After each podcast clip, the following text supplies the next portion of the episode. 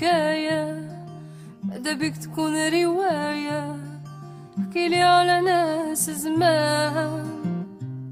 من 7 سنوات رزقت بعبد الوهاب، أول فرحتنا وأول من دخل السعادة على قلوبنا. بتذكر أول مرة حكى كلمة بابا وشو عملت فرح بهداك اليوم. ولما وصل عمره 2 بدأ يفقد مهاراته التواصل وبطل يحكي، وبدأت رحلتنا بين الأطباء والمختصين. وعلى عمر 3 سنوات تم تشخيصه باضطراب طيف التوحد. بتذكر كيف تلقيت الخبر بنكران وقلت له ابني ما عنده هيك، أنت مش عارف تشخص.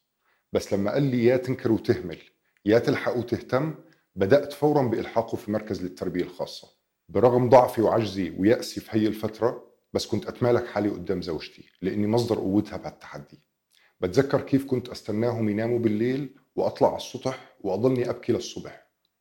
وبيوم كنت سهران مع عبود بحاول أني أتواصل معه بدون فايدة، خطر لي أجيب ستيكرز وألزقهم على وشي. وبالفعل جبت ستيكرز لزقتهم على وشي، وبدأت أتنطط وأفتعل ضحك هستيري وأضحك وألعب معه لحد ما عبود اتطلع بعيوني وصار يضحك. مصطفى دنه عنده حكاية مع ابنه عبد الوهاب اللي بعمر 2 بدأ يفقد مهارة التواصل الاجتماعي، وبدأ يخسر قدرته على الحكي بعد ما كان اكتسب عدد بسيط من الكلمات. وبعد 1 من المتابعة مع أطباء وأخصائيين تشخص عبد الوهاب باضطراب طيف التوحد. ضل عبد الوهاب أو عبود مثل ما بيناديه مصطفى يتعلم وياخد جلسات حتى وصل لعمر المدرسة. وبالرغم من أنه عبود كان مؤهل ليندمج مع الأطفال من عمره بشكل طبيعي، إلا أنه بعض المدارس اشترطت بشكل تعسفي أنه يداوم بغرفة مصادر اللي عادة بيكون فيها وسائل تعليمية خاصة بالطلاب اللي عندهم تأخر تعلمي. وبعض المدارس اشترطت وجود معلم ظل يرافق عبود طول اليوم، وهذا الشيء كان برأي أهله رح يخلق نوع من الاعتمادية اللي ما بيفضلوها. تمسكت بحق عبود في أنه يدمج بالشكل المنصف، وواجهت عدة تحديات بوقتها. طلعت على السوشيال ميديا، حكيت مع أشخاص قد يكونوا مهتمين إن هم ينشطوا من أجل حق طفل في الحصول على تعليم منصف. وعدى الموضوع، بس مش هون وقف إني اصطدمت بالواقع. أنا فعلا أوكي بعرف إنه بسمع إنه في حقوق مش مفعلة، بسمع إنه في كذا، بس يعني ما احتكيتش فيها وما لجأت لها في يوم من الأيام. بس صار الوقت إني انحطيت في موقف، بلشت إني أقرأ عن الحقوق أكتر وأفكر إنه نحن لازم نعمل إشي. وبوقتها التقينا بعدد من الأصدقاء والزملاء والزميلات من أشخاص من ذوي الإعاقة وأهالي لأشخاص من ذوي الإعاقة.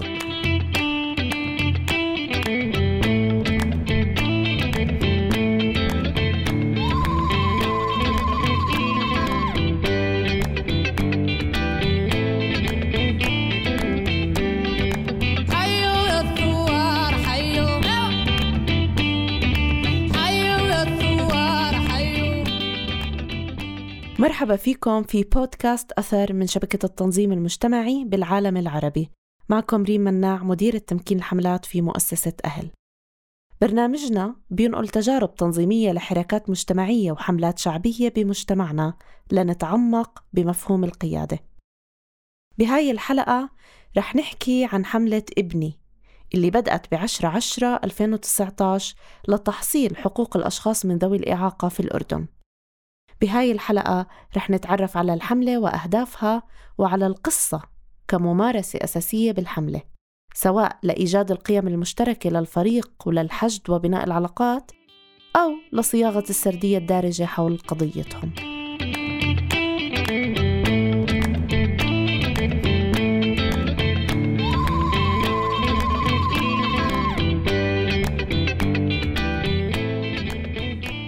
أكتر إشي بالحمل كنت فرحانة فيه لأنهم توأم. أنا أساساً إلي أخت توأم، فيعني وفكرة وجود توأم بالحياة كتير ممتع، لأنه أنا ربيت بشارك كل تفاصيلي مع أختي التوأم، وفعلاً وجودها بحياتي علمني المشاركة، وعلمني إني أنا أكون أقبل كل حدا حوالي، لأنه أنا بشاركها بكل تفصيلة صغيرة معي.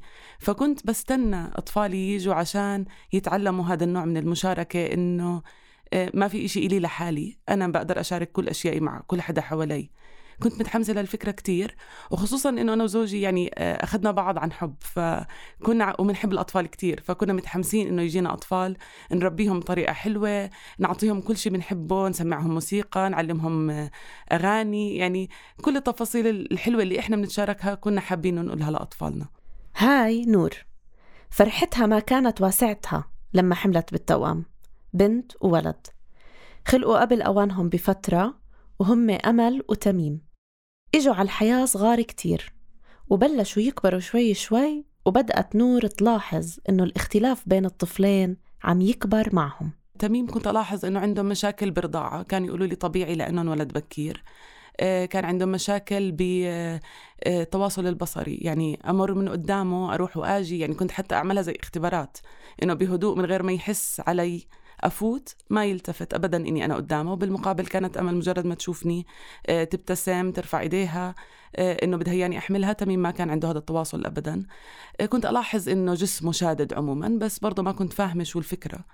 بيقولوا قلب الأم دليلها، وقلب نور كان على تميم.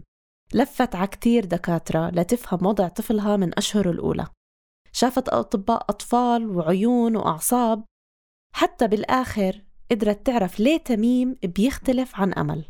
لحد ما وصلنا إنه لازم أراجع طبيبة أعصاب.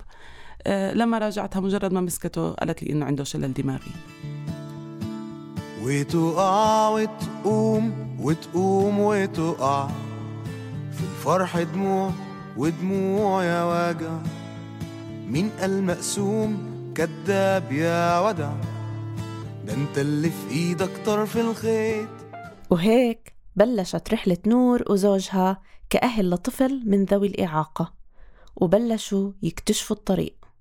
الصراع الأكبر كان مع زوجي مش عندي، لأنه ما كان راضي يقبل أبدا بالموضوع، حتى لفترة بعد ما تشخص يقول لي ما مالوش إشي، هيو طبيعي، هيو منيح، هيو بيضحك معانا، هيو بكاغي. يعني الأشياء الأولية عند الطفل عم يعملها، بس في أشياء تانية كتير مختلفة. لحد ما قبل هذا الموضوع كان الوضع شوي صعب، لأنه كنت مضطرة أحمل فكرة العلاج وفكرة المراكدة بين المراكز لحالي، لحد ما هو قدر يتقبل الموضوع. من بعد تشخيص تميم بالشلل الدماغي، حاولت نور الديسي تأمن الرعاية اللازمة لطفلها، لكن حالته الخاصة صعبت المهمة. وفي مشهد نور ما بتنساه. بتذكر بيوم رنت علي صاحبتي وقالت لي في مركز كتير منيح صاحبتها فتحته، وقالت لي أنا حكيت معه رح تعمل لك خصم كتير مرتب لأنه المركز غالي، وبس خدي تميم وروحي عندها. حملت تميم تاني يوم الصبح، لبسته أحلى أواعي ورحت معه على المركز. المركز بجنن، ريحته نظافة وكتير حلو، ديكورات غير شكل. شفت المديرة وقعدت معها، وكان مدير المحاسبة. بلشوا يحكوا لي إيش رح يعطوني خدمات لتميم، من علاج طبيعي لتأهيل، ورح يكون مع مجموعة أطفال ورح يتفاعل معهم. طبعا أنا طايرة من الفرح كنت، وأنا عمالي بسمع هذا الحكي، وعمالي برسم أحلام كبيرة إنه يعني تميم فعلا رح يكون له مكانه، ورح يكون له روتينه اليومي، وبطلع زيه زينا من البيت كل يوم. وفضلت أدور وألف، همزة بتستنى ألف، مجرد حرف وحيد، ونفسي أبقى مختلف. كل هاي التخيلات والترتيبات لحياة تميم عاشتها نور، وشافت طريق تأهيل ابنها ليكون ماخد حقه بالتعليم. بس الحلم تبخر بلحظات، لحد ما وصلت لجملة مع مدير المحاسبة بيقول لي إحنا بالعادة بناخد بالشهر 1200 دينار، بس رح عشانك أنت معرفة رح ناخد منك 750 دينار. هوب راح الحلم، في إشي كان مطيرني فوق نزلني بالأرض. حملت تميم وروحت. فعلا ما قدرت أمسك دمعتي يومها، لأنه من القهر. بس هلأ هي مش على تميم، أنا بالآخر تميم كتير سعيدة فيه، بس إنه لأيمتى بدي أضل أحس بهذا العجز إني أنا ما بقدر أدفع. إحنا كأسر أردنية ما بنقدر ندفع هاي المبالغ، يعني دخل متوسط الدخل تقريبا 600 دينار عنا، فإذا بدي أدفع على ابني 750 دينار هي أنا قصرت برضه ب 150، يعني ما فيش. فهذه الفكرة إنه لأيمتى بدي يضل هيك الوضع، ولأيمتى أنا بدي أضل أروح مراكز وأنا عندي هذا الأمل وما أقدر أحط ابني لأنه ما معي، أو أروح على مركز كتير إمكانياته بسيطة وأكون قلقانة على ابني إنه ممكن يتعنف أو ممكن ما ياخد حقه صح بالتأهيل. أمل نور منطفة سمعت بقانون ذوي الإعاقة لعام 2017 بالأردن، واللي بتضمن محورين مهمين. المحور الأول هو توفير تأمين صحي مدني وتقديم جميع أنواع الخدمات العلاجية مثل العمليات الجراحية والأدوية والمطاعيم بمختلف أنواعها.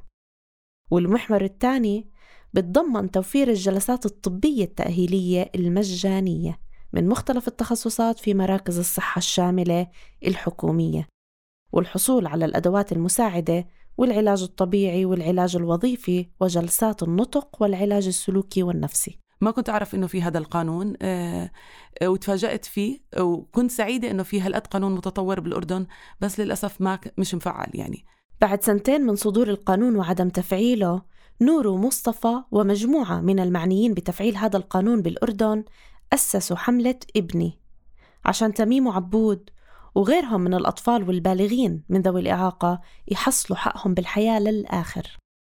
قصة نور ومصطفى ورحلتهم في العلاج مع أولادهم مش حالة خاصة. بالأردن عدد الأشخاص ذوي الإعاقة يفوق 1,200,000 نسمة، يعني 11% من مجموع السكان حسب إحصاءات سنة 2019. هالعدد بيعطينا فكرة قديه هاي المعاناة مشتركة وبتعني أسر كتيرة. من خلال معارف، مثلا أنا إلي صديقة بتعرف حدا تاني بالمجموعة وهيك، يعني كل حدا بيعرف حدا من أهالي أشخاص ذوي إعاقة أو أشخاص ذوي إعاقة. بلشنا نجمع بعض وبلشنا بعدين يعني تشاركنا قصصنا مع بعض، بلشنا نحكي مع بعض، وشوي شوي بلشت العلاقة تنبني بشكل أقوى بيناتنا. في عوامل مشتركة ونقاط تشابه بتجمع بين المؤسسين لحملة ابني، مثل تشاركهم لتجربة وجود شخص من ذوي الإعاقة بمحيطهم، بس كمان في قيم مشتركة بتخليهم كيان واحد. وهون بدأت إني أقرأ عن الحقوق وأعرف شو بيحق لأبنائنا في القانون، بس للأسف حقوقهم غير موجودة. وبتاريخ 10/10 بلشنا كفريق بتأسيس حملة ابني. أنا جزء من فريق قوي ما بينهز. تخيل يكون الدافع اللي بيحركك ابنك أو بنتك، أغلى نعمة بحياتك، أو تحديك الشخصي أنت كشخص من ذوي الإعاقة. في الفريق معنا أنس اللي قرر أنه يقوم بتحقيق صحفي ليعرض كل الانتهاكات اللي بيتعرض لها الأشخاص من ذوي الإعاقة في التعليم، عشان الإقصاء اللي صار مع أخته إسلام ما يتكرر مع باقي الأهالي. وروان اللي قررت أن هي تدمج القصة المسموعة في المدارس حتى تكون وسيلة تعليمية تساعد فيها الأشخاص من ذوي الإعاقة ليحصلوا على حقهم في تعليم منصف، وقررت أن إعاقتها ما حتمنعها من أنها تساعد غيرها ولا يمكن تمنعها من تحقيق النجاح. بتجاربنا أوكي كنا مرينا بتحديات، بس كان أحلى إشي بالمجموعة إنه كل حدا فينا كان قادر يوقف وقادر ياخد قرار بإنه يستمر وبإنه يعطي القوة لأبنائه، يعني وإنه يكون معهم ويعلمهم كيف يتجاوزوا هاي التحديات. فعلياً من كل حدا معي بالمجموعة أنا تعلمت كتير أشياء، في نقاط تقاطع كتير، وأهمها التقبل. إحنا كتير عنا تقبل لبعض، وهذا كتير إشي بيخلينا دايماً قوايا. نتقبل النصيحة من بعض، نتقبل التشارك، نتقبل إنه مين بده يحكي هلأ، بنعطي مساحة وحرية. دايماً بنحكي إنه مساحتنا حرة وشجاعة، بنشارك كل أفكارنا من غير أي تحفظ، وهذا إشي كتير كان مهم ببناء علاقاتنا كمجموعة. وتاني إشي هلأ كلنا بنتقاطع بتحديات تأهيل أطفالنا بمراكز منيحة، أو غياب التأهيل أساساً لأنه مش عارفين كنا وين نتوجه بأول مراحل التشخيص. برضو عدم تهيئة البيئة لأطفالنا، يعني إذا بدنا نطلع فيهم بأي مكان خصوصاً لما ببلشوا يكبروا ببطل أي مكان مهيأ، بصفي عم نحسب حساب لطلعتنا. يعني هاي كلياتها تحديات شاركناها مع بعض وعم نتقاطع فيها. هلأ يمكن في تحديات إلي كنور كأم لأنه مثلاً وضع تميم مختلف عن الآخرين، بس هاي التحديات متشابهة برضو بشكل عام لأنه يعني كلنا عايشين بنفس البيئة والمجتمع تقريباً. وهي زي ما قلت لك فكرة التقبل لبعض هاي كانت أهم إشي. حتلاقيني فجأة صاحب كل شبر وكل حيل، هاتلي بنت وجعها لملم كحلها بطل يبوش، هاتلي وقت الحلم سلم سم حلمه مش فشوش. رغم أنه حملة ابني مش أول حملة للمطالبة بحقوق ذوي الإعاقة، لكن أهميتها بهدفها تسعى لتنظيم أهل القضية ليتصرفوا بطريقة تشاركية وعملية، وبالتالي هي مش حملة قصيرة بتشتغل على التوعية. مصطفى اللي حالياً بيشتغل كمنسق لحملة ابني بيشرح لنا هالنقطة. غالباً مفهوم الحملات ضمن مجال حقوق الأشخاص لذوي الإعاقة بتكون حملات توعوية هدفها فقط نشر الوعي بتحدي أو اضطراب أو إعاقة محددة، أو حتى بكل قدرات الأشخاص من ذوي الإعاقة، وبتكون فقط عبر الإعلام وهدفها فقط نشر الوعي، فليس لها هدف تغييري محدد. أما حملة ابني فهي حملة تعمل بتنظيم مجتمع الأشخاص من ذوي الإعاقة وتنظيم مواردهم وحشدهم لتصرف جماعي مشترك يهدف إلى تغيير حقيقي في واقع الأشخاص من ذوي الإعاقة. ببداية اجتماعات نور ومصطفى وزملائهم شبهوا أولويات الحملة بالهرم اللي له 3 طبقات: طبقة التأهيل البدني والذهني والنفسي، وطبقة التعليم، وطبقة العمل والتشغيل. القاعدة المركزية والأكبر حجماً والأساس اللي بينبنى عليها باقي الاحتياجات هي قاعدة التأهيل. لهيك الحملة بمراحلها الأولى عم تركز على استهداف الخدمات التأهيلية المجانية عبر تطبيق القانون الأردني لعام 2017 رقم 20 الفقرتين 23 و 24. بلشنا نحكي بوضع الأشخاص ذوي الإعاقة في الأردن، وقعدنا نقرأ القانون سوا، وصرنا نفكر إيش بنقدر نعمل. يعني إنه القانون هذا موجود، بما إنه موجود في إحنا يعني مرحلة من العمل راحت عنا، يعني إحنا بدام قانون موجود هو بس بيحتاج لتفعيل. فكانت هون تفكيرنا إنه إيش بنقدر نعمل عشان نفعل هذا القانون. وفعلا بلشنا خطوات عملية إنه ندرس القانون أكتر، نشوف إيش الإشي اللي إحنا بدنا إياه كمجموعة، إيش هدفنا إحنا كمجموعة، إيش بدنا نشتغل تحديدا عشان نفعل هذا القانون. خلال حديثنا مع نور ومصطفى تكررت ثيمة القصة، وهي مش بس بتمثل تجارب مشتركة بين أعضاء الحملة، لكنها ركيزة أساسية بينبنى عليها التنظيم.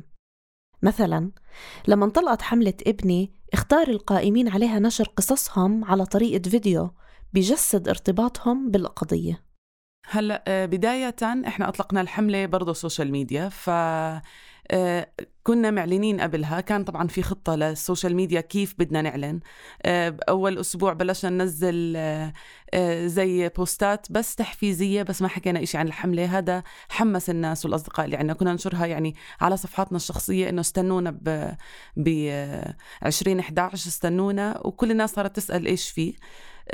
ببداية الإطلاق حطينا بيان، يعني نزلنا بيان صحفي مين إحنا وشو اللي عم نشتغل عليه. لقى برضو صدى كتير كبير، واشتغلنا كمان يعني عشان نوصل لكل أشخاص ذوي الإعاقة مع مترجم إشارة للصم عشان يوصل لكل أشخاص ذوي الإعاقة ولكل الناس. وبلشنا بعديها بعد بكم ساعة بلشنا بفكرة نشر القصص الشخصية لأعضاء الفريق. بفيديوهات إطلاق الحملة بنسمع قصص المنظمين والمنظمات، بيحكوا مش بس لحظة الألم والظلم اللي تعرضوا لها، وإنما كمان بيشاركوا القوة والتصرف. وعشان أغلب قصص أعضاء الحملة مع الألم إجت من الطفولة سموا الحملة ابني، وعشان كل لحظات القوة والتصرف اللي عملوها اسم وشعار الحملة بدل كمان على البناء. نشرنا أول قصة اللي هي قصتي، والتفاعل معها كان كتير كبير. يمكن القصة بالطريقة اللي حكيناها وكيف بالطريقة اللي استخدمناها كطريقة استراتيجية لحشد الناس، الناس مش متعودة عليها. فكرة إنه أكون إنسان حقيقي عمالي بحكي قصتي بتحدياتها، بمشاعرها، بهذا الانكشاف العاطفي عن الناس، وبنفس الوقت بقوتها. فيمكن هذا كان سبب إنه خلى الناس تتفاعل معنا. إحنا مش أبطال خارقين، إحنا ناس زينا زي باقي زي كل حدا، فهذا بيعطي اللي حوالينا أمل. فصارت الناس حابة تسمع أكتر، وأعلنا إنه إحنا في قصة كل يومين رح تنزل، فالناس صارت تستنى أكتر وصارت تشارك أكتر القصص تبعتنا. كان في دعوة لمشاركة القصة ودعوة رابط بداية انضمام للحملة. وهيك بسرعة بدأ التفاعل على صفحة ابني، مشاركة لفيديوهات القصص واستجابة لطلب الحملة بالتسجيل في قاعدة بياناتها. خلال فترة كتير قصيرة سجل 700 مهتم ومهتمة.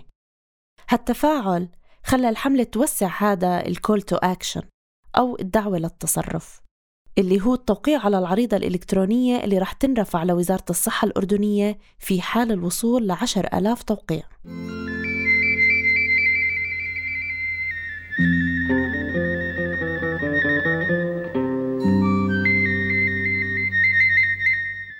كلنا عنا قصص، لكن مش سهل نحكيها، ومش سهل نحكيها بطريقة بتلمس المتلقي وبتحركه ليقوم ويتصرف.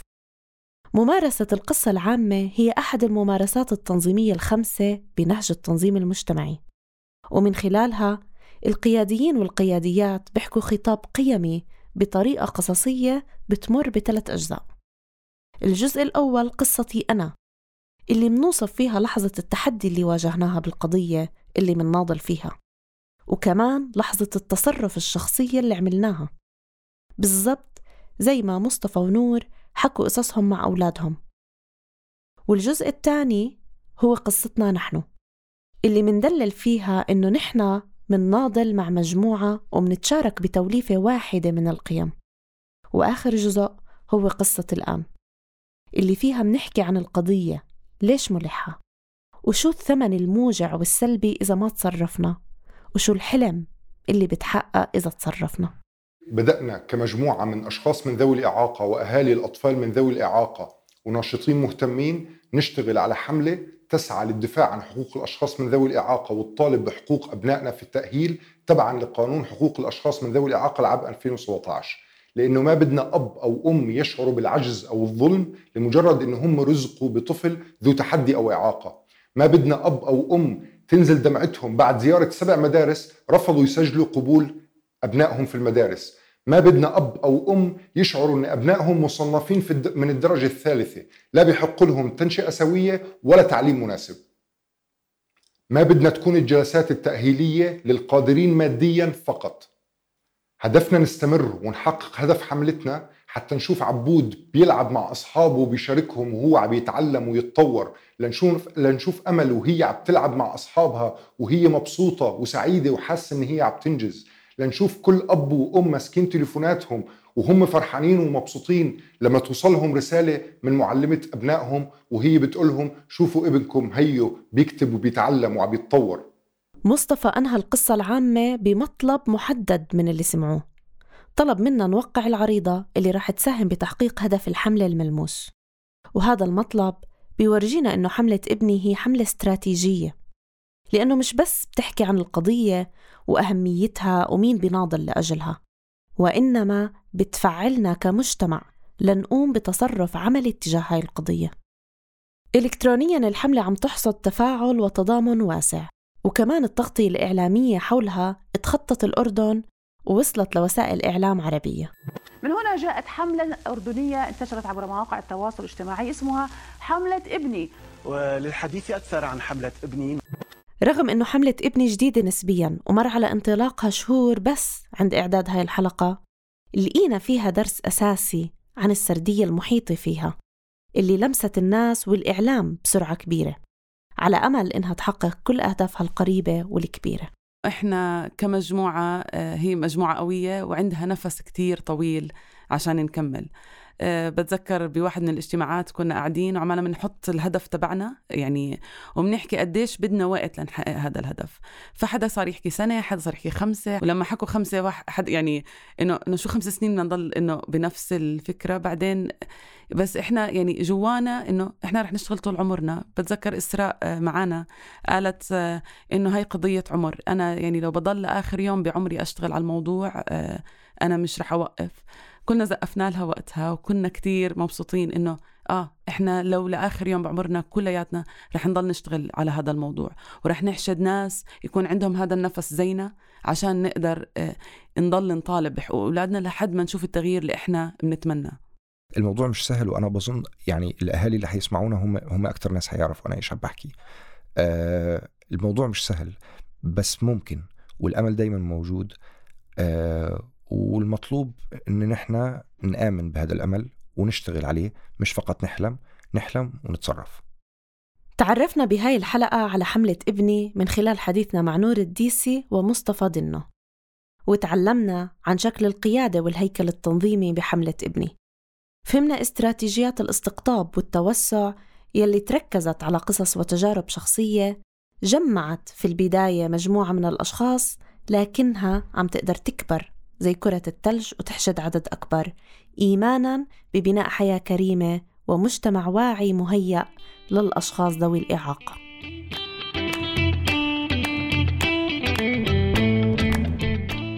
بودكاست أثر من إنتاج صوت بتوجيه شبكة أثر ومؤسسة أهل. اشتركوا بقناتنا على التطبيق يلي عم تسمعونا عبره، وانتظرونا بحلقات جديدة وتجارب قيادية مختلفة.